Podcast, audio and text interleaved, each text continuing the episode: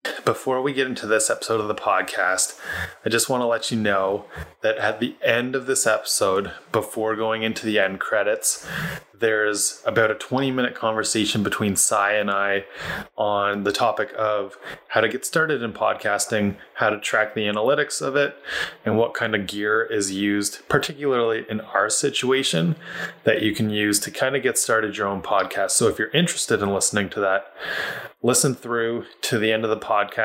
I'll put it in just before the end credits. Thanks. Hey everyone. Welcome to, or welcome back to, the Flowcast. This is the podcast for information and inspiration on your journey to finding your flow. My name's RJ, and I'm joined by my co host Telsey, and together we explore topics surrounding flow as well as lead by inspiration through our own passions and those of the guests that we interview. So let's dive right in.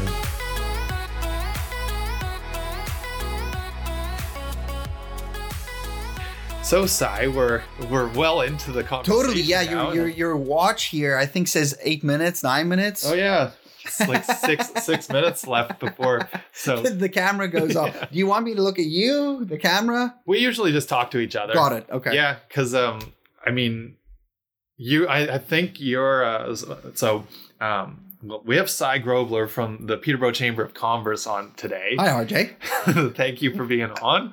You know, it's very been half an hour and we're just getting the. yeah, we're, the just getting in. started. Yeah. So Very um, cool.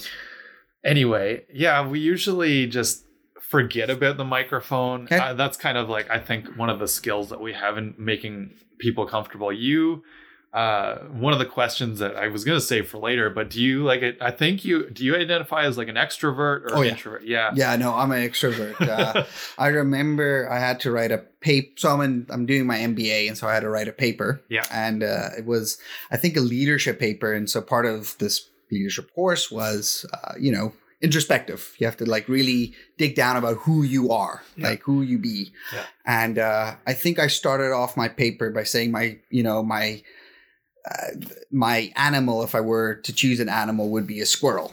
And my wife's like, that is not a good way to start a paper at all. And I'm like, no, but that's me. Like, you know, I'm I'm there, I'm running around, and then I'm over here and I'm running around and I'm here and I'm not really uh ashamed of of of being Yeah. busy and out there. So no, I'm totally uh, an an introvert for sure. Oh, Intro- sorry, sorry, extrovert. Yes. Yes. Totally an extrovert. Yes. For sure, without a doubt. I figured, and it's it's interesting. I don't know if we've we've kind of started, you know, diving into this a little bit, tying it in, just because like Telsey and I both are highly like identified as introverts, Okay. and I th- like a lot of our audience, a lot of people that kind of come to float. It's just it's all part of the the atmosphere here for a lot of people. That It's the introvertedness. is the introvertedness. Um, Okay. I mean, the the further you go down the the progress of you know self mastery and stuff, there's a there's a balance, right? Like you learn, like we've talked about this, you learn how to you know get over that shyness, which is different from introversion, Yes. to be able to talk to the camera or Yes. talk to the microphone. Yep. Um, but a lot of our guests sometimes like don't aren't totally used to it. So the, the I like to, them to forget that there's a camera going or a, microphone going as much as possible. It's interesting as you say the the introvertedness sort of like those people kind of tend to flow spa Yeah. or you know floating. Yep. And and sort of this flow state because like you know that's meditation right like Yeah. if you're you you you kind of are working on yourself you're kind of thinking internally and so sort of that sort of perspective definitely I can I can see that it lends towards this whereas I think sometimes uh, people that are extroverts Yeah. typically people just kind of think that they're like you know shallow they're out there performing they're out on the stage and it's not necessarily true but that that No, that impression is totally there right of Yeah. of like oh you're not the deep thinker you're not like sitting down like you're like you know your classic philosopher pose right now like the you know thinker. yeah, no, yeah, Yeah. you know, like you know, instead of like you're out like waving your arms around, so like Sure. totally that that vibe, and not to make you change your pose there at No, all. That's but- okay. I'll stay in that pose. if you want. yeah, it's No, a great pose. I'm just yeah. but yeah, no, just- that's that's uh I think that happens a lot, you know, like you just kind of like, okay, that guy's up on stage. He's very forward facing. Like Yeah. he, he doesn't sort of take back time to like review what happened in the day or just like, before we came in, you talked about like having, um, sort of those moments of, of, of quiet moments. What did you Like stillness. stillness? Yeah. Yeah. Like just to kind of think about, and I mean, I do that all the time. Like Awesome. uh, I do that all the time. People people think that I'm definitely in my position at the chamber. I'm I'm forward. I'm out there. It's it's my role. Yeah. Um, people tend to think that that's just you know that's what I do, and uh, totally that is an aspect of it. But I'm not really. It's funny. I don't think of myself as being the the performer type or like out in the open. I'm actually. I, I think of myself as much more introverted than than what I act because I'm sure. in my head constantly. In my head constantly. I'm, I'm, I'm I um I talk to myself nonstop. Yeah. right? Like over and over. I, I discuss arguments in my head over and over and Sure. over. And then like at the end of the day, I lay down and I'm like, okay, you know, what happened today? What happened tomorrow? What do I need to improve upon? And sort of trying to step back a little bit and trying to understand how come I did that? How come I how come I'm I'm okay doing that? And for and for me, I am very extroverted. I'm I'm not um, I'm not shy of making a mistake. Like I'm, I'm that's, that's the way that I think about it. I'm not attention seeking. I'm just really um, not afraid of of messing up too much. Like, Cool. that's kind of my outlook on that. Yeah. The work that I do, no one's gonna die. Like Right. no one. Like I, no one's gonna like the worst thing you could possibly do is kill someone, right? Like really, like that is like up there. Like Yeah. like you know, killing people is way up there.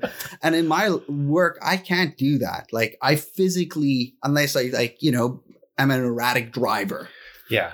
right? Like I, I honestly, my day to day, I, I cannot kill someone, and so that gives me a ton of freedom to go and explore. That's interesting. and yeah. and challenge and not ch- challenge. I'll rephrase that. It gives me the opportunity to go out and do stuff, and then if it fails, so what? It's a new lesson to learn from. Yeah, you know, and and no one's dead. So like you go again. Like I think about this a lot because my dad, my dad's a pediatrician. Yep. My mom's a pharmacist, and she should have been a doctor, but that's a different story.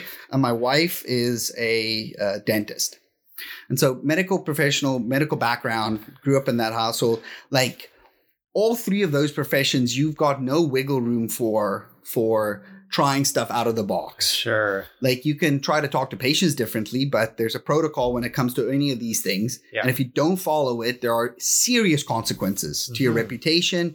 You can lose your license and you can seriously hurt someone. Yeah. So those those professions are very they're they're trained to be that way. And Right. so you cannot make a mistake there. And that's right. The same thing with the airplane pilot. You don't want him to try stuff ever. right? Like you don't want him to be like, well, you know what, this button I don't need to press today. Like, Yeah. no, like you you follow the steps. And in my career, I don't have that. Like I don't, I just don't have that. And so it gives me the opportunity to be like, okay, well, what can I do to advance my uh, the organization that I work for, myself, my career, all of that, and like if that means taking a chance, yeah, then I go for it. And and a lot of times, uh, I just end up being in a role of being forward facing. I Mhm. just end up being sort of okay, send him out, get him to talk to people. And even though I don't, this is like I said before, I don't like shy towards that. It just sort of happens. So Interesting. that's kind of yeah that was a long-winded explanation of are you an introvert or sorry extrovert extrovert extrovert It's outside okay. No worries. Good So- question to start with It is because you know it. It led in a couple of different directions. You were gonna. yeah i was gonna so what do you see yourself as more introverted Oh yeah.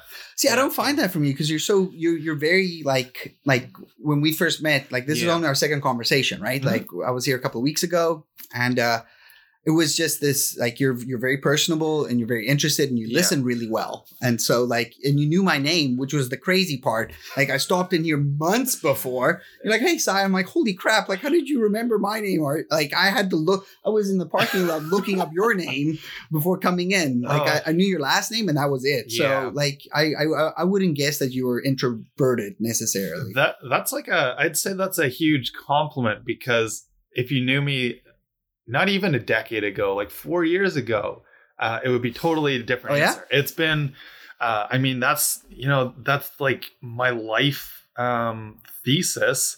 It's sort of the mission with the flow. Like flow is all about finding meaning, but like to me, it's like growth and progress Yeah. is like Okay. what drives me hmm and uh and so that's that's really awesome to hear because that's um that's like just what I've been working on Cool. like it's it's been uh you know huge life changes kind of led me to want to start my own thing and and part of that was really um developing this confidence that was like built from 10 years of reading books right Gotcha. like a lot Spent, of so you you you spent time taking it all in. I spent way too much time taking it like Gotcha. in my opinion way too much time taking it all in Okay. you know people say timing you know it's it's like it happens when it happens for a Mhm. reason kind of thing which i definitely like uh, believe in too um not in like a super like spiritual side of it but from just i don't know just life experience kind of getting to that point but it's uh yeah no those are just like central to like what i've developed as my core values like Cool. the name thing is just uh actually Name thing being what? Sorry. like remembering people's names Oh, okay. is just uh it's the central like Dale Carnegie, right? How to win friends and influence people. Cool. And that was something that Josh Chessman, who yeah, you were just saying you were watching I was watching it. Yeah. What a and cool he- oh yeah, totally. And um I mean, I'd known it before, but I'd worked in in areas where it was easy to remember everybody's name because you saw everybody every day. Gotcha. And then the first time that I was subjected to this different realm of uh, like needing to learn a whole bunch of people's names was working for him at the gym, right? And it was a new pe- person like every day, and you're trying to remember names, and everybody like that comes. And for me, like running a business, it's just uh, and and seeing people come back, like a person's name it's is music to their ears Totally. as dale carnegie Gar- carnegie says and Yep. so i do absolutely everything i can to remember people's names Excellent. and uh and it's practice uh, it's like it's a it's a muscle like anything else if you Is that if you the- work on it Sorry, Yeah, I, I yeah, was going to interrupt you. No, like, okay. so how do you practice that? Do you do the was it Back to the Future thing with Brendan Fraser, where he's like, you know, hi RJ, how are you doing, RJ? What do you do here, RJ? Um, I, I definitely think one of the the most valuable tips is using the name as many times in the first Okay. first meeting. Okay. Uh, and and then, I mean, it happens from time to time because we've got so many customers here that I do mess up a name. If I've messed up your name, I'm never gonna forget it again. Gotcha. So not that I say intentionally mess up somebody's name, but uh, I do also like the like mnemonic idea, right? So if you can kind of associate somebody in some way, like uh, i if they remind you of a famous person who's Gotcha. you know they're Gotcha. whatever it is, Just a little trick thing. whatever you can do yeah like i know there's deeper mnemonic things and like and memory techniques where you kind of like i could envision like uh i don't know like um somebody like tap dancing on your head or whatever or like i know there's a lot that goes into kind of like finding out like a facial feature that really like links it to memory and i don't know if i do any of that subconsciously it's just like i said it's it's using the name as much as possible is definitely good but then um and and well kind of the the conversation if you if you can associate something personally to them Yep, you're gonna that's it. have a much better way of like time remembering them too you know if you've Yeah, had some yeah, yeah, sort yeah, of yeah. conversation it's like I, and it takes some time like I- i have so many customers and sometimes it's like i know their story is x like you know they Yep. they have like a daughter that's in gymnastics or something but i can't remember their name and that's where um something that like i guess kind of goes into more of my like introverted nature is that uh instead of like just like jumping forward with it i let my like subconscious or maybe this is maybe this is like the mindfulness training or whatever Mhm. i know that like my subconscious will come to the answer If if give i it just a time, i give it a little bit of time Interesting. and so by the end of the conversation it'll be like nice to see you again Si you know like i got it again it's just like if you kind of if you ruminate on that too much you're gonna Interesting. you're gonna like get stuck in your own way and like Interesting. i don't know i find that with a lot of things. Not not just names, but like a lot of things. Um, and and to uh, to be honest, like the not not the only way. Like you were very impressionable from the start, but Mhm. I mean, I've been watching the chamber videos, so I Oh, know who you are. Gotcha. Yeah. like and I say I hi. know I'm when you go to the mail, when you go to the mailboxes and deliver all the chamber letters. It's like Yeah. I've I've been because I've been wanting to join the chamber for quite a while. It's just been kind of Gotcha. timing up cash flow. Mhm. Uh, like it's just like I, I knew who you were and I knew who Tiff was, and Yeah, I mean that's the that's the great part about about social media is that It you is. could like you know now now uh, a nonprofit like ourselves have we have the opportunity to give our organization a brand or sorry not a brand a personality which has always had yeah, the chambers al- like the Peterborough Chamber of Commerce has been around for 130 years so Yeah. it's always have a per- it always has had a personality and it and it's its thing and it's it's it's permanent. Um, but with social media for the first time like we could like show you exactly what that personality is. Yeah, and and um tiffany and i it's a cool like i it's a great story uh how it sort of ended up to you know uh, where we are now with with our social media profile on with the chamber yeah. from where we were before because we've always had lots of members lots of content lots of stories that we were telling Mhm. but uh, when tiffany and i started there was a co co you know there was a dedicated effort on mainly tiffany's part because she came from uh, an industry where they really utilize social media a lot Yep. whereas the chamber network the chamber community uh, a little bit slow on that Sure. front as a as an industry yeah, and so she came in with this knowledge of like, yep, this is what we need to do. And her attitude was like, we need to like show people that we're an awesome organization because we are. And so with her help, sort of like lining everything up of like, yeah, okay, film what we do. That's it. Like there's nothing acted here. It's like Yeah. we mail out letters, film that. We have staff meetings talking about this, film it talk about how we're setting up excellent excellence awards like you know take photos just let people in and all of a sudden we've got this opportunity just to show people our personality yeah. and and and and that you know that's tiffany that was tiffany sort of i before the chamber i came from um, i worked for uh, general electric in the water division Yep. they're no longer in the water di- division they they got out of that Okay. my joke is uh, once I told them that I was leaving, they sold the water division. It was like you know this five billion dollar organization was nothing without me, but that's not not true in the slightest. And so in that realm, you know, we didn't have I had no opportunity to impact the the personality, the branding of a of this giant multinational corporation Sure. because that's you know there's someone else doing that they're Yeah. making crap you know they're huge Yeah. you know there's at that stage we had 3000 employees across canada and i was one of them Yeah. you know and i had no say in that and so you go to the chamber there's seven people there's now eight people and all of a sudden it's like okay well what do you want you know you are now in charge of what the personality is like you can showcase that Yeah. it's like sweet, okay, yeah, I'm I'm all for that. I'm Yeah. I'm all for showing people what we do, how we do it, what we're trying to achieve, our struggles and stuff.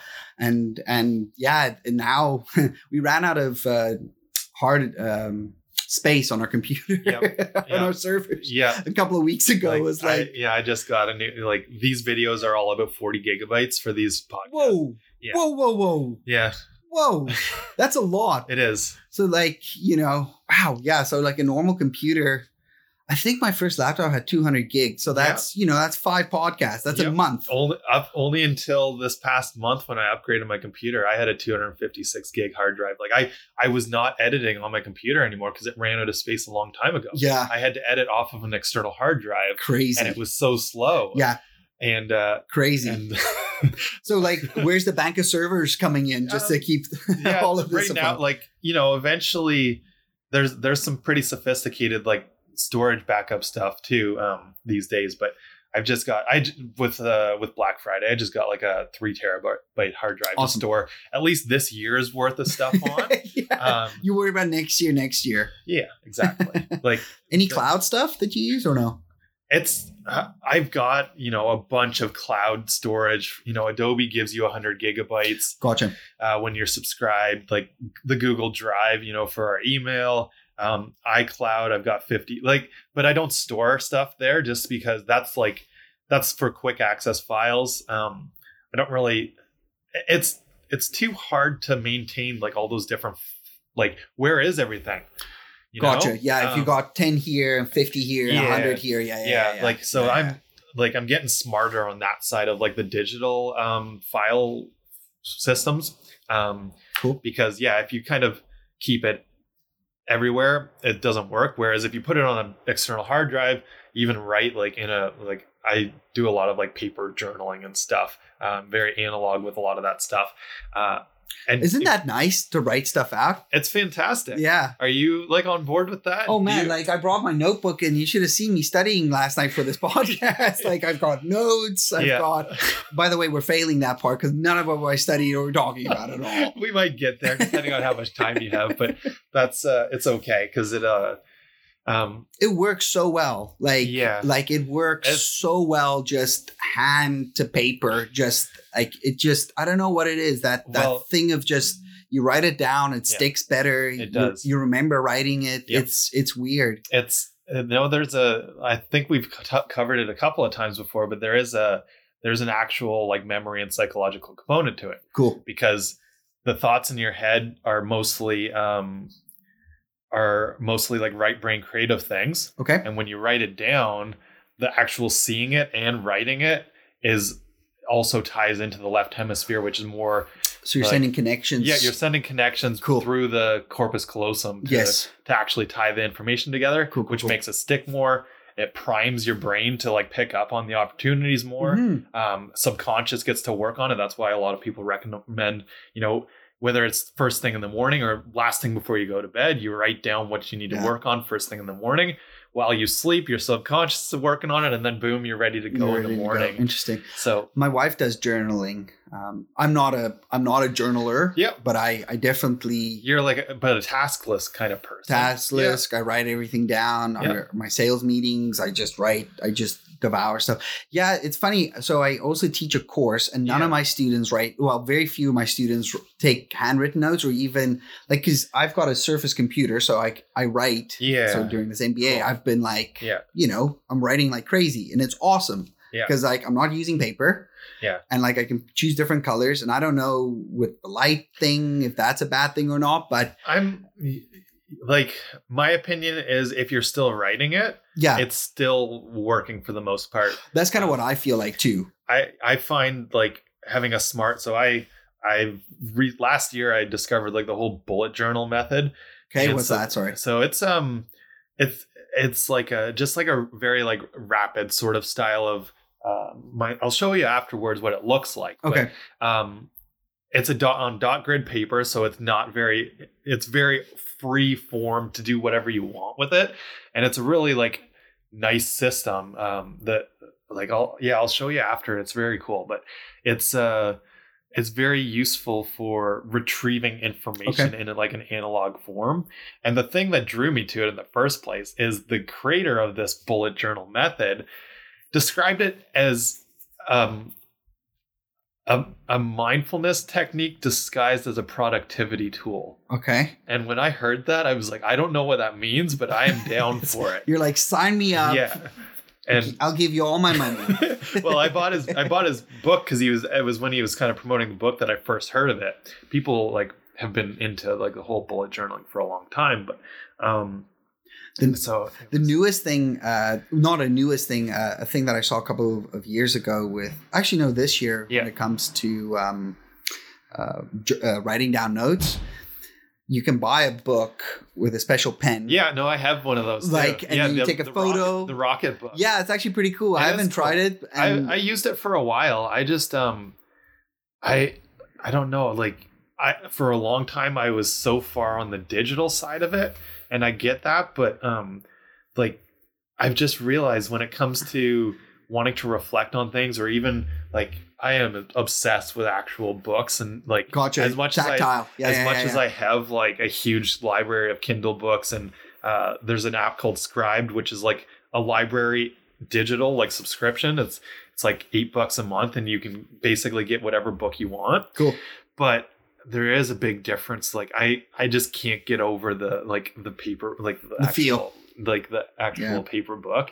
Um I um so yeah for my so MBA taking courses Yeah. um downloading PowerPoints yeah. saving it on like OneDrive on on the Surface Yeah. and then like I can make notes Yeah.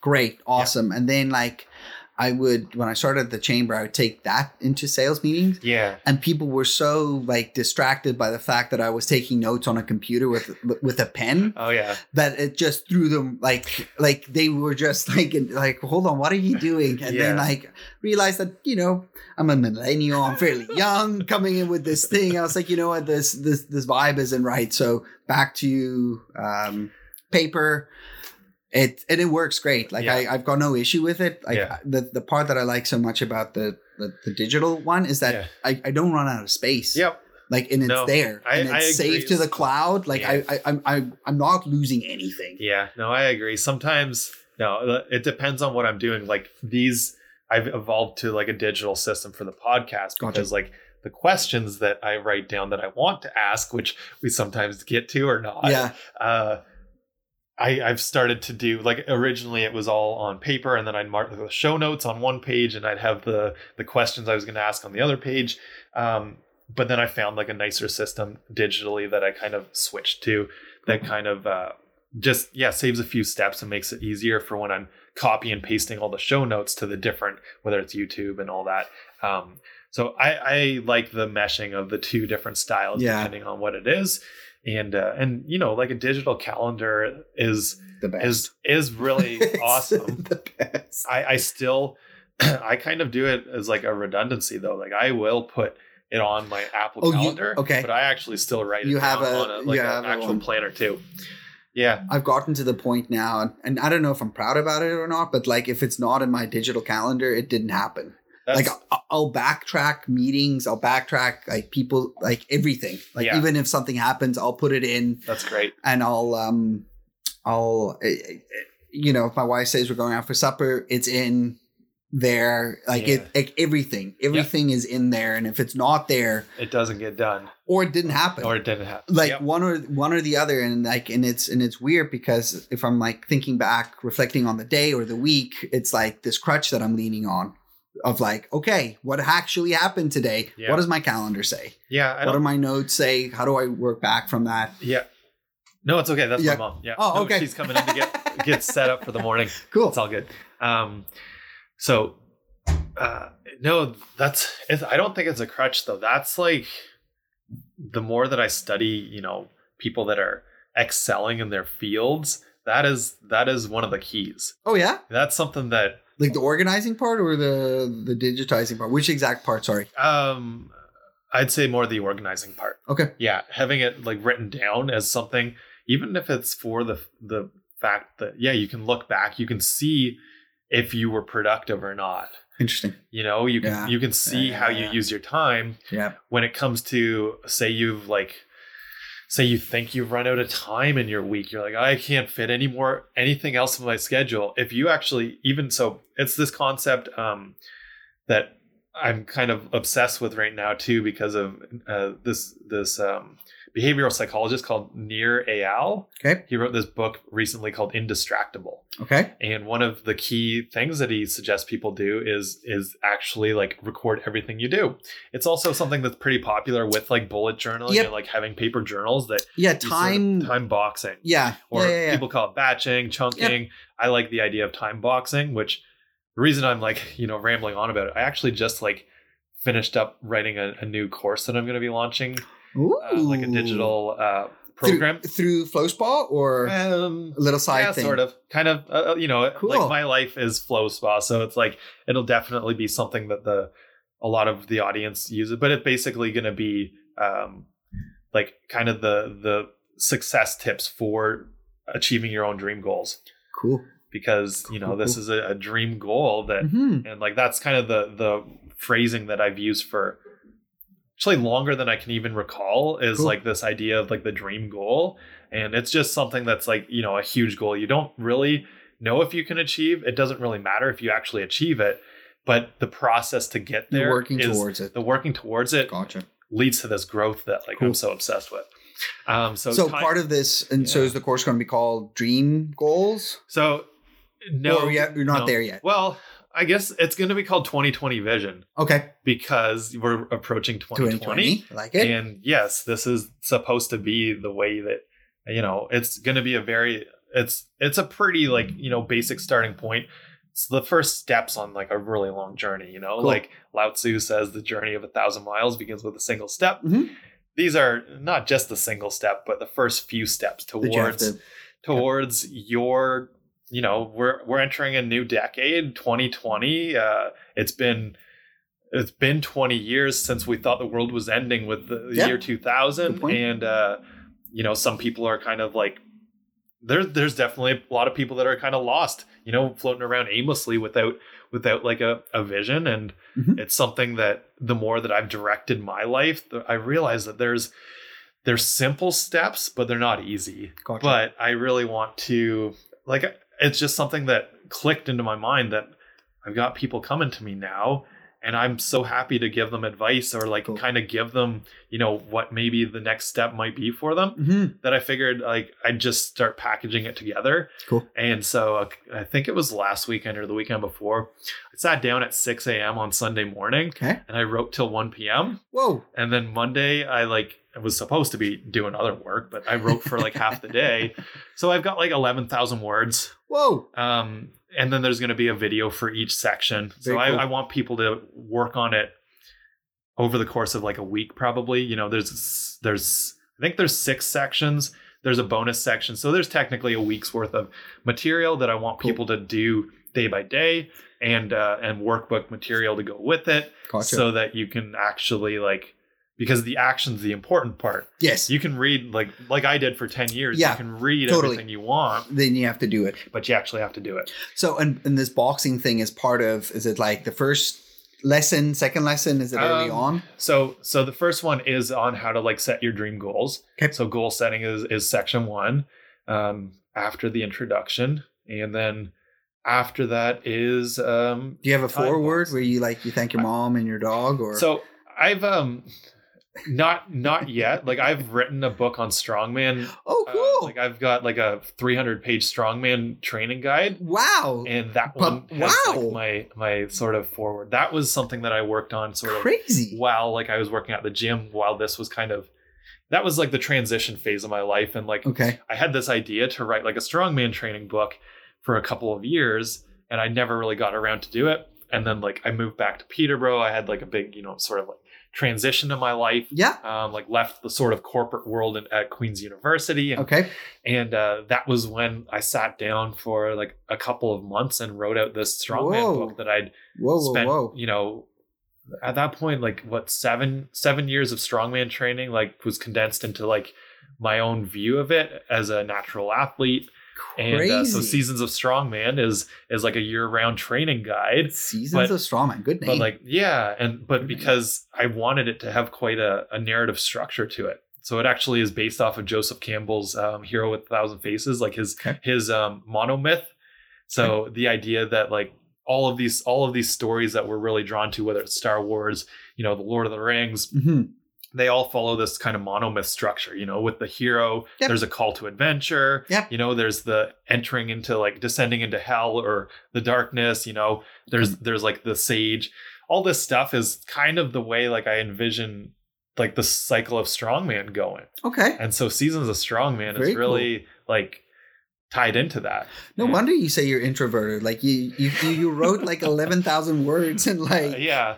You know, I, I have to start writing my thesis like in January. I should get you to do it. Yeah. Well, so anyway, talking about that, um you so you've got a master's degree in biology. yeah, I got a master's degree in specifically environmental physiology is the, the big umbrella. Yeah. Okay, so biology is the big umbrella. Yeah. Environmental physiology, and then a tiny sliver what I actually studied.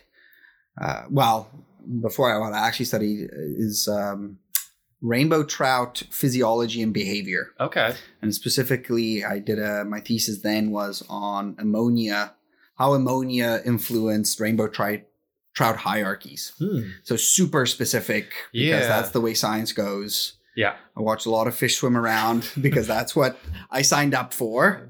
It was uh yeah, so that's that's that's my academic that's one part of my academic. And now you're working on your MBA. now I'm working on my MBA. And do you you still teach at Trent, or was that I a- still so um the MBA allowed me I took a couple of courses in the MBA that allowed me to to teach uh, social enterprise and social innovation at Trent. So just one course. I'm a course instructor. Gotcha. You know, I just I don't have a desk that well, I technically do have a desk, but I don't have a desk. Like I just go in, I teach, Yeah. I come back, I'm in the middle of uh, grading finals right now. Yep. So that's fun. Yeah. That's tons of fun. Yeah. now, uh, so I think I get the picture of like what led you to this with a very like academically, um, you know, like centered family household. Yep. So, but that's a lot of schooling.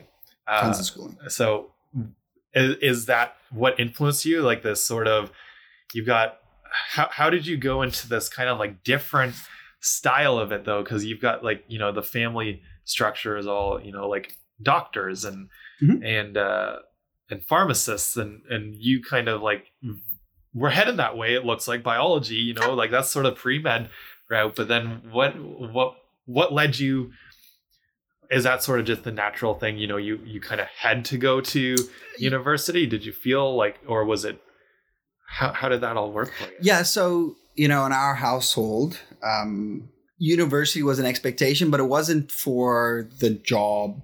You didn't do university to get a job. Yep. You did university to get an education and life experience. And Cool. so, uh, you know, as a kid, it was like, yeah, you're going to university, and so like that sort of expectation was was there from the beginning, and you could choose, you know, obviously what you wanted, and there was never a sort of idea of like yeah well this is going to get you a good job. Like that that expectation never existed. It was like no you're just going to go to university. It's a great experience. You're going to learn lots. Like this is sort of like forming a complete human Yeah. sort of like vibe. Yeah. In my family's interpretation of that. And then um, i was good at biology uh, really good at biology uh, in high school. Just really liked it. Uh, looking back at it i really liked uh, you know what you would call facts. So hard evidence Uh-huh. like data like this idea of objective truth like i just really enjoyed that aspect. And um, so you know science is that's sort of like the basis of of, of scientific reasoning sort of. Yeah and uh, so did that uh, undergrad did that. And then after undergrad just i was never smart enough for pre-med. Like like doctor was never medical doctor was never my like i was just not intelligent enough for that. And that's you know whatever. Like that Yeah. was i went through that same sort of uh experience myself. So yeah. Oh yeah? Yeah like i don't looking back on it i feel like it was a little bit of um just not mature or ready enough. Um yeah. Yeah Yeah, yeah, I- not I- I-. I get feel that. like i could do it now if i really wanted to. Interesting. Yeah. Yeah interesting. But i don't think like I, I veered from that path a long time ago and i don't i don't really feel the call to yeah. it's not it wasn't my purpose i think. Yeah that's how i feel Yeah. as well. Um so then finish undergrad and then like undergrad the the driving factor you know you've got all these different things going on but like the driving factor for me once i finished undergrad was like not to go to work. Like i finished undergrad and i was like i am not ready for work. Okay. Like that was the overarching theme that i had. Yeah. And uh, it was like i can't go to work. Like i'm just not ready to like nine to five. I'm not ready for that. I'm just not ready. I'm not ready for that. Uh, there's also this lingering thing of like i haven't quite done enough in science or biology. I need to know a little bit more. Like that that part was also there but the driving factor was like i can't work right now. Yeah. so what do you do when you're out of undergrad and you don't want to work right? Like you go back to school, right? Like, what else are you going to do? So, uh, super fortunate to get into the lab that I got into. That's a great story for another time. yeah Uh, got in there, and then, like, as soon as I got in there and saw what academia was like, I realized that A, I don't want to do academia. So, like, this this track towards PhD and teaching, like, I love teaching, don't get me wrong, but like that level of like detail, like, I'm not that detailed oriented. Sure. Like, like as a, I'm just not. So like that specific was not it. So then it, it was like, okay, well, you've gotten, you like biology because you like facts and, you know, data. but you don't like it that much that you want to like devote your life to you know how exactly does the metabolism of a trout differ in this environment? Like i'm not that interested in it i'm sure i'm interested but not that interested. And then that turned into um, when i was in take a, take a couple steps back always through high school like people and my mom and my parents were like yeah you know you're really sociable like you're really personal you need to be in an environment with where you're talking to people. Yeah. And so in your academia, you're not that. No. Like you're like I, I said before, I was watching fish swim around. Like I did that for hours. Like hours on a day, I was watching fish swim around. And like it was cool because I was finding stuff out that no one knows. And so that's you know, that's novel in a way. But like not people focused at all. So then after that, it was like, okay, now I've got now it's time for work. Like now I need to like get out. I need to like deal with people. I need to find stuff like that. And then uh, again, fortunately, got hired on by GE in a sales position. Wasn't really thrilled about a sales position. I Uh-huh. had all these uh, sort of negative attitudes towards sales Yeah. very negative attitudes towards Okay. towards sales. Um, uh, you know, your when your parents are academics, and you know your your girlfriend at the time, she's now my wife, uh, also an academic, medically trained. You know, like there's this sort of like, well, you know, you have to help people. You Right. know, going around hucking stuff at you know and pitching things a certain, saying things a certain way so someone like buys it's not really like a noble profession. So got into sales with that sort of background into stuff and like, you know, sort of through my own evol- you know, thought process of dealing with that. It's like, yeah, no, sales are, there's nothing wrong with sales at all. Nothing wrong with sales. You Yeah. know, I'm good. I'm, I'm okay at it. Um, I, I've got no, there's no negative consequence. Like I, I don't feel bad about it. Started off like that. Don't get me wrong. Yep. There's a little bit of growth there. Again, Yeah. like when you're so at that stage, so that's four years of undergrad plus two years of, of masters. So like six years of of university exposure Mhm. sort of gets you to that, like, well, you know, maybe sales isn't that great. And then once you get in it, like, no, this is fine. Like Yeah. this is like there's nothing wrong here. There's no problem. And um and then similar to you, uh transition when my wife and I moved to Peterborough. And so at that stage, it was like, okay, well, what do I want to do next? Like, do I want to be a, a person that has um, a uh, an academic background, biology background, water chemistry understanding, and then utilize that moving forward, possibly another sales position, consultant role? Or do I want to like take this ch- time to like sort of adjust who I want to be? Yeah. And so uh, that was the driver of like, okay, let's take a look at what an MBA looks like and is. And, you know, was the sales with GE got me interested in, you know, business. Cool.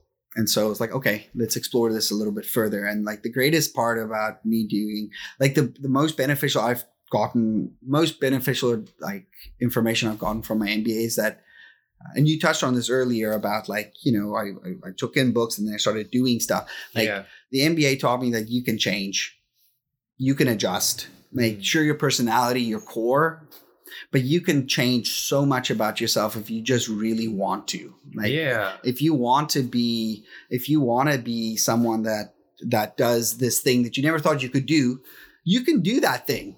Totally. Like like you can do that. Like Yep. it's nothing stopping you. You might not be great at it, but like if you wanted to blah, you could do it. Yeah. I was before that, you know, science like science is very rigid and boxed in. So like you get stuck in this idea of like no i'm a researcher. Like i take a look at the data and then i formalize an opinion and then like you know it's based on evidence and data and like so you have this sort of track of, of decision making and there's very it's really important that you have that and sort of that way of thinking and i still lean on that a lot. Um, but you kind of get boxed in with that approach and you're like well you know what? Like i don't have to follow that approach in this case i don't have to what do i feel like doing like Yeah. who cares about the evidence like who, who cares about data like in this opportunity i want to do blah so let's just go do it i want to think about this i want to try this thing and this is sort of leans back to that like trying stuff, right? Like, sure, there's an experimental component to that, but a lot of it is just winging it and then seeing seeing what happens. Yeah. And like, there's no need for me to. I could I, I I could study something beforehand, and it's not like I wing everything. And- Right. But for the most part, it's like, well, let's try something, see what happens. So yeah, that was a long. I, for, I completely forgot what your question was. Uh, it was it was the uh, like the origin story of your Okay. educational. Yeah. So you you covered it. and you know and as so i got this um i picked an mba so the mba that i'm doing is in community economic development and so Oh, okay. It and and that was a reflection from uh, working in a corporate culture Yep. and just not fitting into that corporate culture. Just really not like i was a like if you could i was a widget for ge like they could plug me in and out widget. And if you're a company like that's awesome. Like if you are like that company where like your your your roles are defined in such a way that like okay here's the type of person that we're looking for do your role Yeah. oh you leave you know there's no ripple like nothing changed when i left nothing changed like you know it was the same but it was this if you're a business that's excellent when you're the widget that's not great Yeah. right like that's not fulfilling Yeah. for me and so uh, the MBA sort of allowed me to do something that I didn't very, I didn't know about economic like community economic development before. Mhm. So like this aspect of like business for the betterment of a community vibe, right? Instead of being out on your own, Yeah. trying to make as much money as you can, which you should do because you need to survive.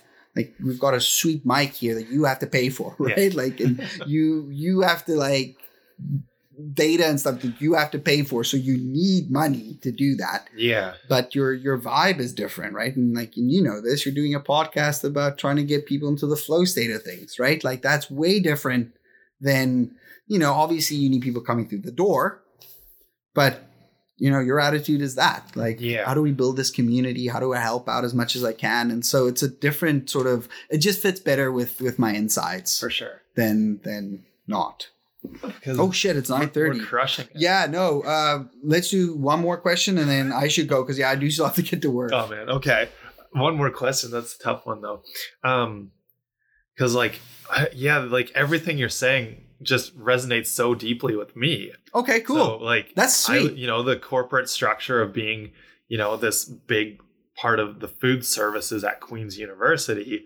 And what did you do for Queen's University in the food I, so like I was I was like a, a manager. okay, So like Cool. um you know my I had done that advanced course in food science. yes, that's right. And so Yep. like food safety was really important to my job, but like it was a retail manager, so like everything overseeing like the staff, but it was a unionized environment, Okay, big corporate structure like Yeah. So and I've never told this on the podcast before and it's it's interesting cuz like uh yeah, I guess we're going for it. I don't they probably nobody's probably listening, but I don't really care at this point anyway, but like it was um like the unionized environment was really challenging. I never experienced that before, but I was I, like I don't I don't know, it's just in me is the whole like team mentality. It's, interesting. it's about yeah, yeah, it's yeah. about the team, right? There's no there's there's no like it- it's all about the team. And I mean I it's funny cuz I I compete as an individual but I, I came from like team backgrounds, basketball. I Yep. played ultimate frisbee in university yeah, yeah, yeah. and and teamwork like is just something so i was i i know i was like uh, maybe that's a bit of ego speaking but like i was a valuable part of the team like i Mhm. would help people even if it was a unionized job and i wasn't really supposed to Yeah, yeah. You would, Because- lean, yeah, you would just, and like i said like which is i a knew team environment, I knew right? everybody's names and like I knew I talked to them all, Mhm. even though I was like even quieter back then. Like I didn't want to, but I forced myself to talk to people because over time it became easier, kind of thing. But, Yeah. And there was a managers meeting. You know, this was like the breaking point, the, the straw that broke the camel's back, and I was like. It was it was a struggle with staffing and everything um, a- across the board. Yep. Uh, people were calling sick and and like because it's unionized, like you can't you know you got to be very careful with who's getting hours and all that like Yep. there's a tier system um and I, I said like you know, I said, you know, like everybody's being stretched very thin, but we're doing okay. Like I'm not the type of person to like whine and complain that oh it's so hard. Mm-hmm. Like that's just not me. And uh and like the district manager looked over to me and he said, "You got to watch your language. It's not us. It's or it's not it's not we that it's not it's Yeah. it's us and them." Yeah. And when I heard that, that was like the turning point where like I, it wasn't much longer after that I was like there were there were other life changes that kind of I, it was the right timing to leave Kingston and you know move, but that was the thing that changed in me that like I realized like I can't stay in like this sort of like Yeah. thing. Um, Yeah, it's a very combative stance. yeah, It's really unfortunate because it doesn't have to be like that. No, like I, I, I agree, and you know that's it's interesting, like the social Sorry enterprise thing. No, it's it's you know it's okay. It's uh, Yeah, I mean, it turned out okay for you. for but, sure it turned out okay for me. Um, in my and it's funny you kind of said you know you were a widget that left GE. In my opinion, they lost a hugely valuable and like I don't know if that's just ego speaking, but like I Yeah. I was uh I was kicking ass as far as I can tell. Um, I probably I had some growth opportunities as far as you know being a little more assertive with the the team, but at least they respected and loved me. Like Mhm. you know they like love is a word I would use, and uh, and that to me is just as important for getting you know keeping people happy Yeah. when things are hard and like challenging and stuff. And but so I guess um, Yeah, I mean, it's it's it's unfortunate because a lot of you know the that us versus them mentality is just really that like in my personal opinion, it's just detrimental to a working environment, right? Totally. Like it's it and like morale and yeah, like it's just really dead. And you know, like I, it doesn't.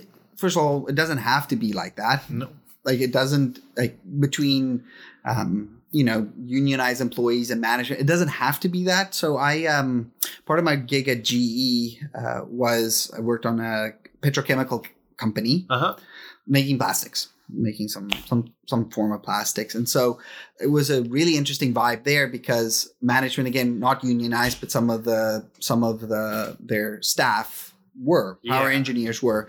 And like that organization did a good job of having a team attitude okay, about these things. So it's not impossible to do but once you're in that environment it's so hard to change it right? Like it's so hard for you to like get corral all the other managers to be like actually we're all on the same team. We're all like we're all on the same team but And- we're on the same team with our staff and like and try to get them to to believe that. Yeah. it's hard. And like i don't think it was uh at like my level of like you know individual unit managers i think it was a little more like uh, closer to my view of it. It was when it you got to like the re, like the district oh gotcha sort of the district and like the general manager for the whole campus sort Yeah. of idea. That's where it was kind of like and it depended on who there were there were a couple that were a little more on my but, yeah. but that's where like it kind of shifted. Yeah. The that was like the the tier that was different yeah because uh like Sodexo's got like 260,000 worldwide employees I Whoa. believe. whoa, whoa. something- was this the food the the That's the that's like the the corporation that yeah like Okay. is contracted on campus but um so I guess a couple of yeah we'll, we'll try to we'll ra- start wrapping it up but like social enterprise yeah like what does that mean Yeah, so- uh, and oh, like no it's okay like what's that what's that mean and uh and what can kind of i don't know. So a question that we had when we first kind of got into this deep conversation you were like here for like an hour just yeah talking. exactly. Well Uh, just like this. yeah yeah but um so the idea of like and we we've touched on it a bit but making you know is is the business just to make money? Like what's the what's the point? You know and i am strongly like there should be a deeper mission a deeper Yeah. like a deeper vision to the the the business and uh so how does that what do you think about that like can people you know just open a, a business for the the sole sake of profits and and what's this like social enterprise thing how's that tie into your philosophy around that Sure. Um, so I'll I'll first start with the diff like the definition that I use for social enterprise is pretty am- ubiquitous. Yeah. It's uh it's pretty standard across like this field. So, uh, social enterprise as a as a study is not is fairly new. Like the I, I think the first time that social entrepreneur the word came out was like in the nine, 1999 Yeah. 2000. So it's not like it's brand like in the academic world that's new. That's right? very new. yeah. Yeah. So Like um, nutrition science is considered very new and it's been around for like 30 or 40 years. That's still Yeah. considered a very new science. because that's the way science Yeah. works. Yeah. And so uh, the definition for social enterprise is a you know a business, an organization that creates social, environmental, environment, social, cultural, no, social, environmental, yeah, and cultural good, Mhm. and generates a revenue. So that's the basic definition. So Okay. uh, you're creating good, whatever that is, whatever good is, socially, environmentally, and you're creating some, you're exchanging money somehow Yeah. in order to either keep it afloat or because it's part of your mission or whatever. Okay. And so, uh, organizations that are set up for that. So, think about if you were an organization and then you employed marginalized people Mhm.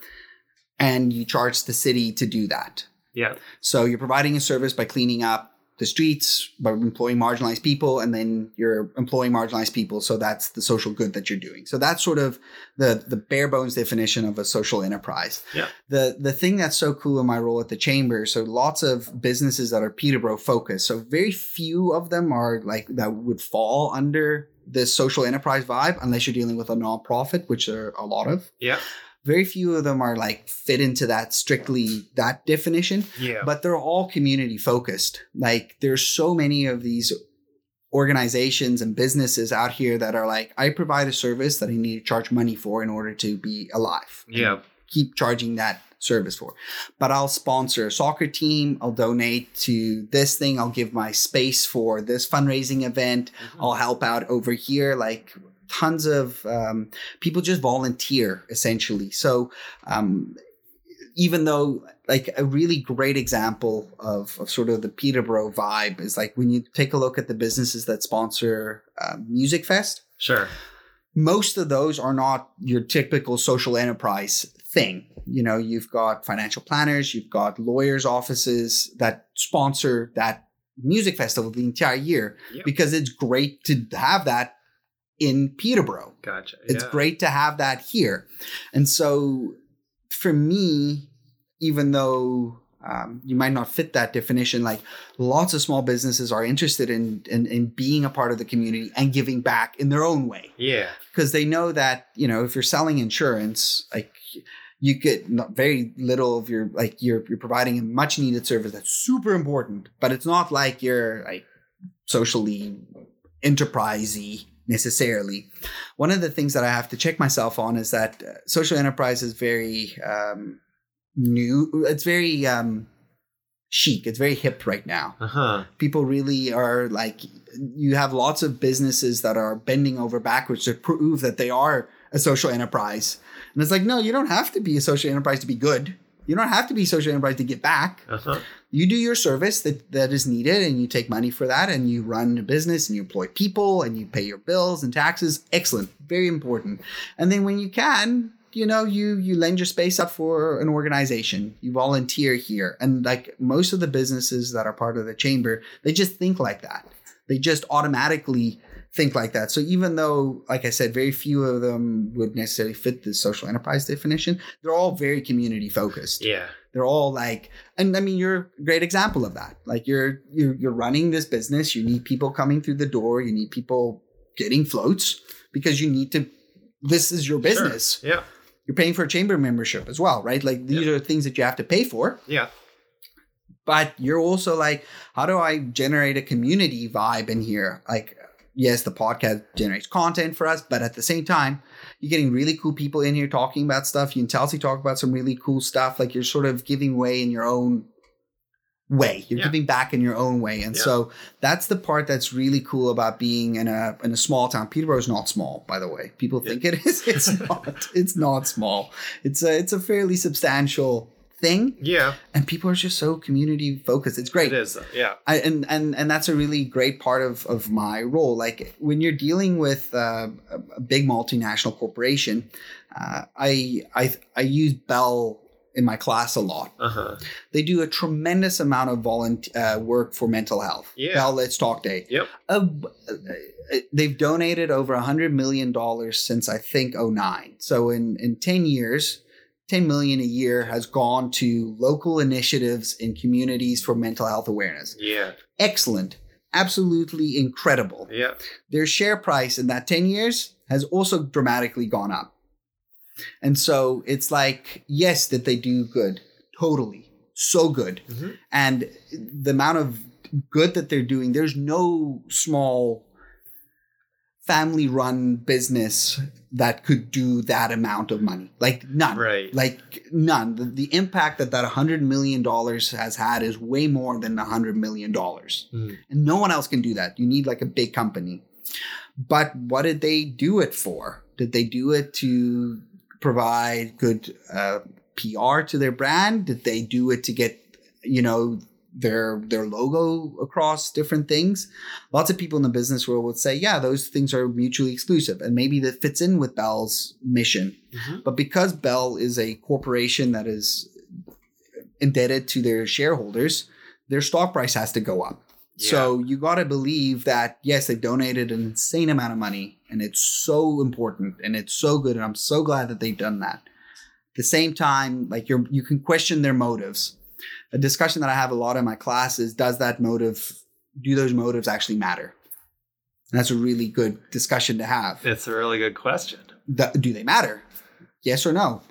I don't know. Like, because we don't know. Obviously, we can't. We're not on the back end of of of Bell Yeah. and what they do. Lots of my students this year. It's funny you get different student ideas. This year, my students were like, "It doesn't matter. The motivation does not matter. They've done it, hundred million in nine years, ten years. Yeah. It doesn't matter what their motivation are, is. It really doesn't. Without, we wouldn't, the good that they have done with raising mental health awareness and all that is just so much better than the actual motive. Um, yeah, sure. I don't, I don't have an opinion on that, but because you see lots of small businesses give back. I guess my my vibe to that is you you see lots of small businesses and organizations give back what they can, Uh huh. and just because they can't give back a 100 million doesn't mean that the contribution isn't the same. And so with smaller organizations, their intent is there, Mhm. even though the number isn't there. And so I, I kind of lean towards that's more important, the motivation behind Gotcha. it. But yeah. impact is impact. Yeah. And you know, you need it, you need it though, you need those sort of things. So what was the second part of that Well, the second part was like, is it, in your opinion, like, do you have an opinion? Like, can somebody make a business that's purely just to make the money? Yes. Yep. And it happens a lot. And I- so Or, I mean, like, I guess, do you think it's okay? Yes. Okay. Yeah, yeah, I do think I do think it's completely uh, And- fine yeah. if if you set up, let's say you sell, you know, widget C, Yeah. and you make the best widget C that's ever made. Yeah. you don't really, you know, people would say that you need the passion in order to get there, and sure, but there are and and there's a big argument there for like staying power, especially if you're a new business, like. Yeah. Like if you if you don't have that passion to provide widget C, yeah. then you're not going to get to that final spot. But let's just say your motive, like you re, you you discovered that widget C makes you crap load of money. Yeah.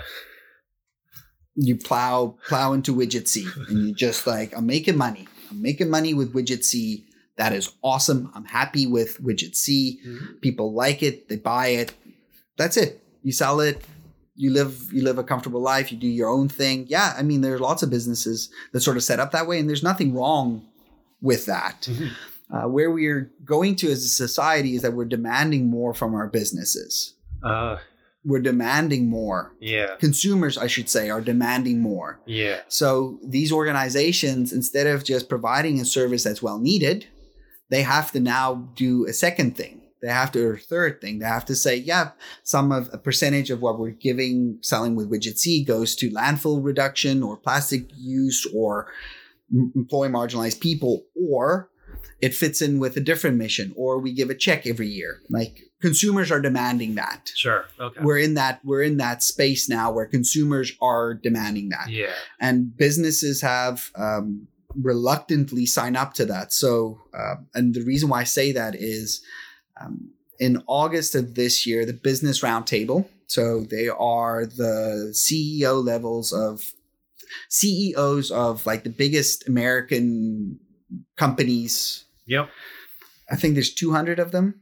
And so they've, the Business Roundtable is a nonprofit group for their lobbying purposes, not company to company, but CEO to CEO to Yeah. try and advocate certain things. This Au- this August, they put out uh, a joint statement saying that uh, business should be stakeholder focused instead of shareholder focused. So when the Business Roundtable formed 40 years ago, it was shareholder value. Milton Friedman's economic theory about neoliberalism, the market decides, it has to be shareholders. If you are director of your company, everything that you have to do has to maximize value to your shareholders. That's it. That is, that is the only person that you have to work for. Uh-huh. 40 years later, the Business Roundtable put out a thing that says that is, we are now shifting that and it's stakeholders. So we want to uh, employ our, the people that we work with, our suppliers. We want to treat everyone fairly, the environment we want to be good to. And so they've done a pivot, but it's taken them a very, very long time. Yeah. And whether or not they will actually do it Sure. is is is uh, to be seen but people in this field of the social enterprise movement people that are part of the b corp movement Yep. they're like super excited about this announcement because finally you've gotten the attention of big businesses and Yeah. leaders of big business saying you can't do business the way that you've done it in the past That is super exciting. they're super pumped by it Yeah. like they're super pumped that they're saying this uh, i'm completely skeptical that they'll actually do it Sure. but uh, people again on the B Corp side are like, you know what, this is excellent. Our our message that you have to treat everyone fairly, you have to be good to the environment, you have to be good, good to your employees, is resonating, Yeah, it seems to be getting through to some extent. And consumers are demanding that. But Yeah. if, uh, you know, as a as a as a sort of, you know, I would love to see every business have, uh, you know, community like I say, I don't have that problem in Peterborough convincing businesses to be community focused Yeah. because they, most I haven't bumped into a business that isn't. Like we've got 900 members. I, I can honestly, I don't know of any one that's like, yeah, you know, we just don't care about this place. like I don't know anyone that says that, but a business doesn't have to do that. Lots of people will say that uh, if you do that, your your returns are better, your financial returns are better, like your employees are happier. The fin- but like I mean, it goes deeper than that. It goes like you know, you should just be a good steward. You could just be a good steward to to where you are and Yeah. w- your relationships. And if that works out financially, that's great. If it doesn't, so that's my long-winded answer of, No, of social enterprise. That's and that's all my. Based on there is some research based on that sort of perspective that Okay. I can't I can't No worries. Yeah. No, that's articulate. That's great. Yeah, like I, with people sort of, you know, coming to me now and asking that kind of question, I and I, I say that you just and there's obviously different ways on different levels. If it's just if you're doing the business just to make the money, it's fine. Know that's know that. Yep. First and foremost, so that you're not like, yeah, it, you know, maybe you're not getting burnt out because you're not so passionate about it. Like, know that's like your your primary purpose, Exactly. and then maybe your hobby does something for the community or for Fulfills your inner need. yeah your inner need or Yep. or like that you know uh, tony robbins talks about how like contribution is a really big and like lots of people talk about contribution is kind of one of those those pillars of, of meaning in life so Gotcha. yeah there's different ways Yeah, and I mean, a business, like I said, a business doesn't have to have that as part of their mission to be successful. Yeah. But you know, if you're if you're after, like, I mean, I guess that's the point of the podcast. If you're after meaning, yeah chasing profit is the, does not equal meaning. You can be in, you can survive. yeah Chasing profit does not mean meaning, right Right at all. Yeah. Um, there's a really interesting. Uh, we w- I've watched this a long time ago. Podcast, a video. I wonder if we talked about it last time. The Queen of Versailles. It's a oh, okay it's a Netflix. It's a documentary, yeah and it's about um, the guy who came up with the timeshare model. Oh. So this guy is wealthy, beyond measure wealthy. And Yeah. the story is his wife. He's got a wife that he loves, and he's got kids. And he's like a plain Jane type of guy. Like Uh-huh. he doesn't drive fancy cars. Like he's just. He made so much money that his wife decided to build a replica of the Palace of Versailles in Florida. That's what the podcast, the, the video, sorry, Yeah. not the podcast, Yeah. the documentary is about Uh-huh. and it's they started building it in 07 or 08 and so then the credit crunch you know the the great recession happened and so all the money dried out and so then it followed that part but it's so interesting because that guy who's who's built the timeshare model and is wealthy like i mean he is very very wealthy he measures his his contribution his worth to how much dollars he's bringing in like you can see that Uh-huh. but he's not greedy. If he was working for stones, he would want the bigger, like he want more stones. If he was working for like whatever, like he's just interested in like using the the the dollar money, the dollar value as an indication of how successful he is. It's sort of like Warren Buffett.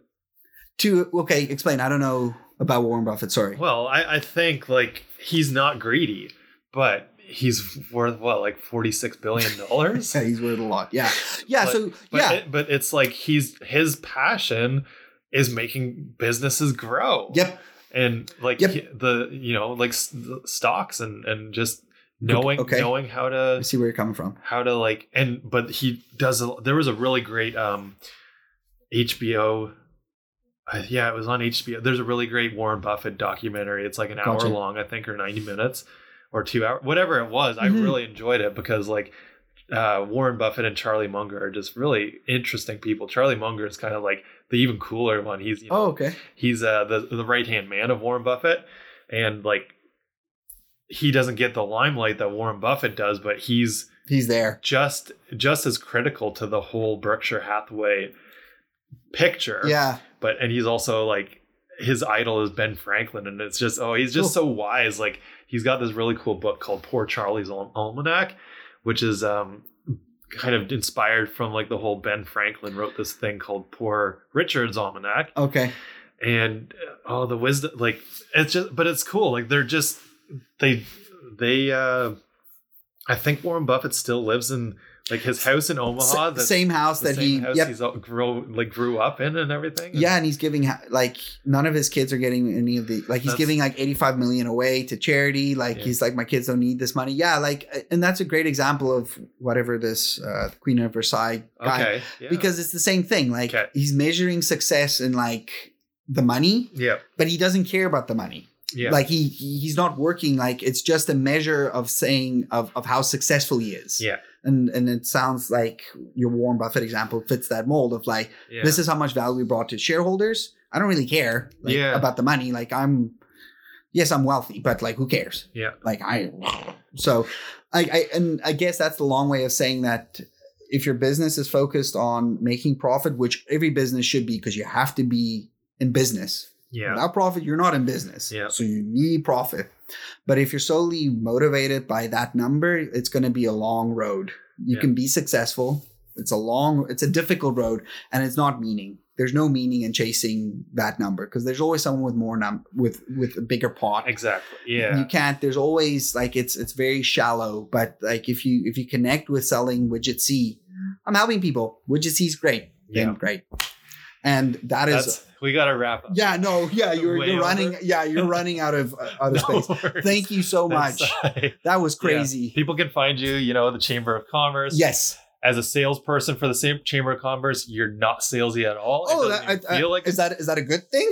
Oh, totally. yeah. Like- okay. like it to me it is like i'm not yeah because i'm not a, a salesy person either so to me it's Good. it's more about like that building that relationship and getting people to join in and and be part of the chamber but yeah chamber's doing great things online too so Yeah, that's, uh, that's check them out on social media on facebook and Cool. and uh, instagram and thank you so much Thank you so much for having me ramble on for an insane amount of time. I apologize. no no no oh it's it's all good yeah it's like a you know it's a slow evolution. I definitely noticed that the sound's much better when I've just got like the the bi or the Gotcha. the uh, with this mic. Um, the stereo one picks up it is a little bit harder to hear anybody and pick up background noise. So I'm, it's it's it's tricky though because like if we've got four people stationed here, the only way to really do it is with the stereo mode. Yeah. Otherwise, uh, otherwise somebody's gonna sound quiet. And like I've in some of the previous, you know, I've kind of got like it's kind of ingrained in my head now, but I have the sort of mental checklist of what I uh of what I kind of go through beforehand because you know I um if I set this on like cardioid, you can hear me really well, but not you. Yeah. And then it sounds all funny because it's just like the sounds, you know, just traveling Yep. over and coming through. And I've messed up a few times, but um that's why I've I always like do the backup, and that mic is actually pretty good. That's gotcha. like uh, one it of can the, pick. It can pick up. that's one of the, like the more popular like vlogging mics for cameras. Gotcha. So um, that's kind of like my backup if I need it, Okay. and uh, and it's it's pretty cool. Like um, And you don't have to match the audio to this, right? Because So- it's already picking up. yeah. So um, Adobe is pretty amazing. Like Oh yeah, you figure it out. Um, it can do that. You can you can automatically synchronize audio. That's incredible. Yeah. So as long Holy so crap. as long as there's some sound coming through the camera, okay. um, it doesn't even need to be an external mic. It can just be the mic that's built into the camera. Holy crap. and you've got like a better quality microphone, you click on the, the video file, you click on the audio file, and you press synchronize, and, And it they- actually matches it up perfectly. It's unbelievable. That is like, unbelievable. yeah, Like, cause I'm thinking like, oh man, it would take so much work to like get this synced up, like this synced up to that. No. Holy crap. no, mind you, this thing runs so it takes like to do that part of it takes me all of like 60 seconds. Sweet. Yeah, um like it is a it's a digital camera, not a video camera, so that's why I actually set the timer for about 27 minutes because it only runs for half an hour. Gotcha. and then there there's like so then i have to go reset it for the next like part because usually we do almost like an hour Yep. pretty easily Yep. pretty effortlessly on the podcast um and so there is a part where if you know if the conversation's going really well and i don't want to interrupt the flow of the conversation because that's Yep. that's kind of the central you know aspect of what we do here is really like you get into the the flow state through these awesome conversations and Yep. uh and so sometimes like you know i'll the video like people will usually just play it in the background or whatever at home right so Mhm. they're not like watching us for an No. hour straight they're just listening in because youtube's their preferred Yep. audio or their like player and they might have um youtube red or whatever that's like you know you play offline or like you can close the app and just keep it playing in the background so there's sometimes where the audio keeps rolling like this will go continuously but, but, there's like a, a little spot like a minute or two that doesn't have the video clip because i i didn't get back to the camera to turn it back on gotcha. that's why i try to do 27 minutes so and then it gives you a little bit a of few a minutes to like find the pause and the natural pause in the Gotcha. conversation instead of knowing when it shuts off right at 30 um but yeah so you know uh it's kind of been a slow like adding of things i think i started i tried to start out with like really cheap like lapel mics that were like 30 bucks um How much does this thing cost? this is like um when they're on sale, they're like 120. If you go to Best Buy, it's like 170 or something. But Okay. if you get it online, they're like depending on the color. There's different colors, and if you choose like the cool blue or black one, Isn't that wild that the color makes a difference? so, Same thing with baby gear. You buy Yeah. like the fancy black color, yeah, way more expensive than like the blue. And you're like, yeah, yeah. So anyway, sorry. so no worries. That's um yeah, this is a very popular podcast mic because the audio is really quite good. Um and I think over time we'll upgrade to like so each person has their own mic. Yep. Because then it's gonna just have less back a little bit less background noise. Yes. Um I also think eventually I'd like to do this. Um I've got like a space in in the basement at home that would probably be nice because we do get the odd like car you, horn or You do whatever. hear that every once in a while. Yeah. Yeah. It's not, it's not bad. but- it's not that it's not that bad but you know those are the things you improve upon like we didn't start with an extra light like the light helps to make the, the video version way brighter like if you go back and look at some of the original ones i even had a seated here in front of the the light coming in the back so it's just stuff that like i've i've Yep. learned over time you too. you play around with it. Yeah, we've got the same light stand, and they make such a difference. Yeah. They make a world of difference. Yeah, for, for we sure. we do video in our boardroom. Yeah. and uh, in there, tons of light comes in. yeah, So you'll always start. You turn the camera on. You're like, yeah, this is fine. You won't ever turn on the light, not thinking about it. Then halfway through, a cloud comes in, or yeah. someone walks by, or like, and then the camera adjusts, and then it's dark, and you're like, yeah, okay, just just set this up. It's Yeah. not that difficult, no, it's not and it and it works every time. for sure. Yeah, so that's um, that was a, an addition, That's so Um, cool. and then yeah, just the audio. And you pay for Adobe. Yes, Gotcha. yeah. Like I um, I still can use my student cards for a lot of things. Yep. So I uh, for I think I think it just ended, but the first year, you know, uh, of business, I was using like the for the whole suite of products for Adobe was was like twenty bucks a month for Holy me. crap! Yeah, That's nothing. It is. Yeah, Holy it's shit. great. I That's think awesome. and now it's um it's gone up. It's like 45, which is still really reasonable. Like I I uh I can't go back now. It's, it's a this idea of like syncing audio and it takes 60 seconds on its own is just yeah. crazy. Yeah. No, and like now that I know how to use, you know, Premiere Pro for video editing, After Effects for doing like, Yep. you know, additional graphics and everything with the videos, um yeah, I can't go back to not using it. It's amazing.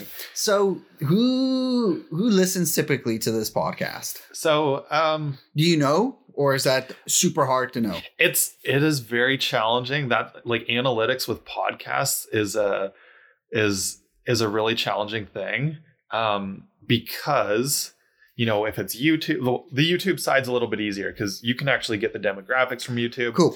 um you can see how long they watched through the episode you know all that stuff is available and that's why i like to do the youtube version or the video version Just because possible. it's so much easier just to get data from. yeah useful because- data. well because the so there's a couple different things like we upload the episodes um it's it's funny i haven't even like introduced you yet but we'll we'll get to your side of it in a bit too I just want to know about this Yeah. because I'm I'm interested in the chamber probably For doing sure. this, but yeah we need to work that out. Anyway, Yeah. sorry. Eh, No, no worries. Um, so like I there's different ways, and I think a popular one is called Anchor or Anchor.fm, um, which I think has a little more. I don't know why it has a little more advanced analytics as far as podcasts go. It's very popular now. Okay. Uh, you can also easily monetize it if that's something that you're into. We're not so much into that in the same way, but like you can actually they have like a list of, of sponsors that they could plug into your podcast based on like your Oh, your category or whatever. Yeah, so it's pretty cool. Anchor's like very popular for that. But I just um, like we have a Squarespace website Yep. For for Flow Spa, and it's just so easy to use, but also so powerful as far as the um, like I don't think there's a limit. Like with Anchor, I think you it's like hundred or two hundred episodes, and then it and then oh, all you- the old ones start to drop off. Like it only there's a limit, but I don't think with Squarespace there's any limit to how many you can have up. Cool. I might be wrong with that, but they also have. So the reason I switched to doing like a third party analytics for the podcast is with the Squarespace one. Um, I think it, it's it's like a it's an analytics of the RSS feed.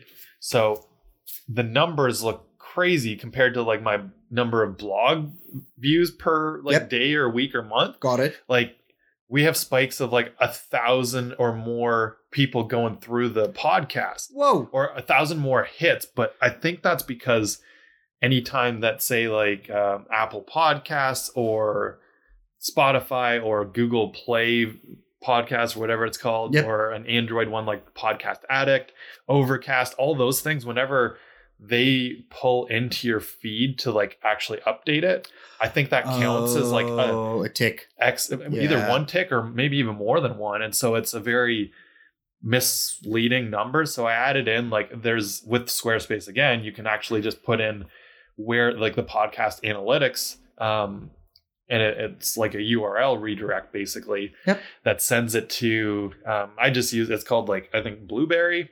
It's uh and it's kind of a little more accurate. So now we kind of know but it doesn't really show it shows like location um, it shows which whether it's mobile or desktop and stuff but it's still the issue is that people download podcasts to their device. Yes. They don't oh and it's and Maybe they listen to it or not is a different. yeah, exactly. It doesn't Yep. show how long they've listened to it because that's not something that's built into most podcast players. Yep. Um, or or yeah, podcast like apps.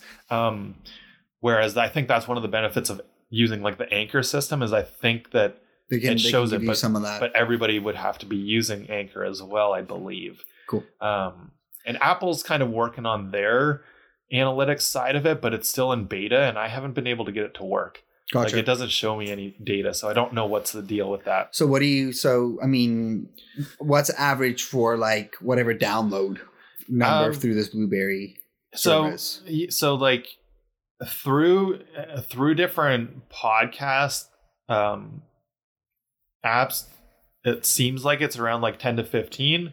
That's pretty but good. then but then we get like views of like sometimes like 50 to 70 to 80 on, On YouTube. YouTube? Oh, yeah, wow. So like we may be getting a we've got the I I still don't know how to interpret all the numbers, but it looks like our That's number of unique downloaders, which I think means subscribers, is Okay. like 170 ish. Whoa. awesome! Congrats. yeah, so it's going up. And it, and it's across the world. It's not, Um, or not really. Is it? Does it seem like? like it's definitely in Canada for the most part. Cool. Um, but there are some like international Weird. like yeah there are some international ones too so i don't know it could be i don't know well i kind of push it out like i've got more of like a from from competing and training in strongman Mhm. um like that audience which i sometimes share some of our podcast episodes if they're relevant to Yep. is uh is a little more like global based Cool. so it could be some uh, overlap there. It could also just be like the name flowcast is uh, there's like another i think there's a podcast in like sweden or something called flowcast. Okay. and it's not in english so i figured it would be okay for me to use that name anyway. And uh and i don't know if any of it's from, from overlap from that but not really sure. Uh, the whole like podcast analytics thing's not something we obsess too much about because You're just trying to get content. You're trying to. the content and like the local the local content relevant to cool. the people that are you know whether they're coming into flow spa or just kind of this this deeper mission of flow states is Cool. uh is all good to us so yeah we're not like obsessed about trying to be you know uh like Joe Rogan and getting like uh MeUndies and, and quip and, Yep. and the cash app and all that Yep. on our like Yep. sponsored at least at this point it would be It's hard cool, to get there, man. I'm sure it is yeah It's hard like to get there. especially because it's as it is really hard like i'm i'm good at analytics it's really hard to validate a, podcast so i have no clue i think you like that, yeah. i think it probably depends on probably a lot of it would be dependent on if you're one of those like top ones on apple podcasts yeah, I have a feeling. I have a feeling that they would get. it's probably more subjective than objective on who gets the yeah, but I have a feeling that they would just choose one like one marketplace, like Apple Podcasts, and, Probably. and they're like, "Yep, this gets you know a million downloads an episode yeah just through that one." And, and probably I, you know, and it's Yep. like you know that that's a number. because some android the interesting is thing is some android um podcast players you can actually see how many people are subscribed to a podcast Cool. which is like something you're not supposed to be able to know oh, um like from from Huh. the user perspective you're not really supposed to be able to know how many people subscribe to are podcast. subscribed to it i don't know that's kind of like the funny thing about podcasts where you know youtube you can see how many subscribers somebody has But with podcasts you can't but there are Hmm. some but they're only i think it's either only through that specific app so like podcast addict is an example Okay. of of one that i've used on android before and you can see how many people are subscribed but i think it's either only through android or it's only through podcast addict so it's not Okay. like you see all the itunes subscribers or the the apple podcast Very cool. so yeah Very cool. but um and and it doesn't have to be like a i, I kind of mentioned this to you before Yeah, in the email. it doesn't yeah. have to be a long form No. thing like we like to do that because we like to actually get the conversation into like a flow state of, Yep. of just kind of getting deeper onto subjects and seeing where it leads us but uh, it can also be something really short like seth godin does that there's people that do just like these sort of Yep. riffs or rants and and they're very popular Um, Yep. And if that's kind of yeah, that's something that can definitely be done too. Yeah, we've it, it comes up every so many months. Yeah. Uh, Tiffany is like she loves being in front of a mic. And Yeah. She's really good at it. Yeah. Like she's really excellent at Yeah. it. So she's always like, Yeah, let's do a podcast. And we get we have a ton of crazy con like we have just so many stories Of course. Yeah. flowing in and out of the office. So it's like, yeah, we could totally talk about this or that. And so, but every time it's like, okay, what is it actually going to be about? Right. How does it help our mission?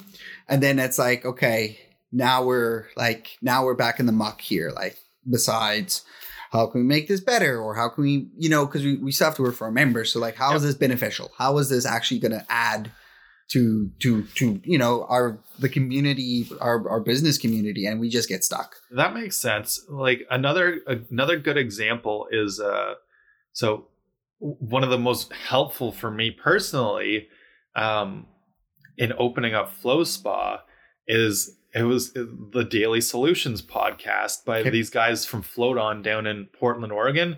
They've got a, like a they're very helpful to the industry at whole for float tanks and they did 365 days straight of 10 to 15 minute episodes like Q&A on float tanks Cool. whether it's which type of disinfectant to use, how to like drain cool. the tanks, like every single question you could think of. And you know, people would send in their questions. The next day they'd answer a new question Very cool. because they had five years of experience in or maybe it was eight. I think they've actually been around for eight years. So it's been a like they've been around with their float center for a long time Cool. and they did and even if you're not in like it's worth checking out because they do like a something that you guys kind of have fun with at the chamber their intros were like they would kind of just like you know bang pots and pans and make like their own song every day or like a different intro one would be you know like kind of how you guys I like that. when you did the um sort of fake news reporter for black friday Yeah. like they would sometimes do that where it's like you know they're reading off like a teleprompter and it's like uh, it says that this is the daily solutions podcast i don't think that's correct you know they would just and it was so much fun to listen to like just even just so That what their introduction was going to be for the day and that Cool. was like their style and um it- it's it's cool to even just check out a few of them but yeah that was uh, it was very helpful for me and that's another example of something that sometimes was five minutes long Yeah. a day um i find that doing a daily one is kind of aggressive if they they have a bit of a team they've got like a Yeah. guy and you know they've Yeah. got they got a little you, bit you, more you after you record this, you gotta clean it up a little bit. You gotta Yeah. like you gotta make sure it all works. You have to you know save it, yep all that stuff. yep all put it all together that you takes know. time. I love your intro. It's funny that you talk about intro. I love your intro to oh thank you to the Flowcast. Like, it's Yeah. a really. It's like yeah, here we go. Like i this sort of upbeat techno sort Yeah. of thing, but it's not like crazy no fist pumpy sort of stuff. It's like yeah, I got it. when so it, it started with a different song uh, a while ago that a, a friend of mine actually made which we actually use in the float tanks Okay. as uh, as sort of the relaxation music and sort of the wake up music and it worked pretty well but it wasn't exactly what i was looking for to like embody the flow cast Yeah. and then i found this this song and kind of like something that ties into it a little bit too is like uh you know there's the adobe subscription you can definitely find like free music or whatever royalty free music but um i subscribe to uh, uh like a, a music subscription service that you can then use for your videos Cool. podcasts um, because I do like I do make a couple videos a month as well, and it's nice to have music in the background Yes. instead of just being like silent. Yeah. Um, and since I've kind of like been bit by the photography and videography bug, it works out in that way yeah. too. Yeah, yeah, yeah. Uh, so that's another thing that like you know it, it's not super expensive, but it's like another part of the the package. Yeah, the like, experience. Yeah. the, the music and because I want to keep that song, like I stay subscribed to that Cool. that uh, platform as well. yeah. Now you're now you're stuck. A little bit. yeah. Well, It's a now- good stuck. Yeah, no, it's a good stuck as long as long as I, you know, maintain the the enjoyment of it, then I might as well. Um I think like what I think I don't know. As far as I understand, like, if you're subscribed to something like that, you can't upload any new videos with the music, but anything that's from the past where you paid before, like they're not gonna, you're not gonna get in trouble. Oh, I see. So it's not like you're stuck indefinitely, but you're stuck if you want to keep moving forward Yeah. for you know, I guess that's sort of the idea of building a business anyways. Yep. Like ideally things are going up. So yeah, it's still always moving up and up. Yep. As always, thank you for listening to the Flowcast. If you like listening to this podcast, I really encourage you to go and leave us a review and a five star rating on Apple Podcasts. You can listen to us or subscribe on Spotify or on YouTube if you like the, the video versions. Also, forward it to a friend you think could benefit from the information in this episode or any other episode. It really helps to spread the word, and we definitely appreciate it. Thank you for listening, and we'll talk to you again next time.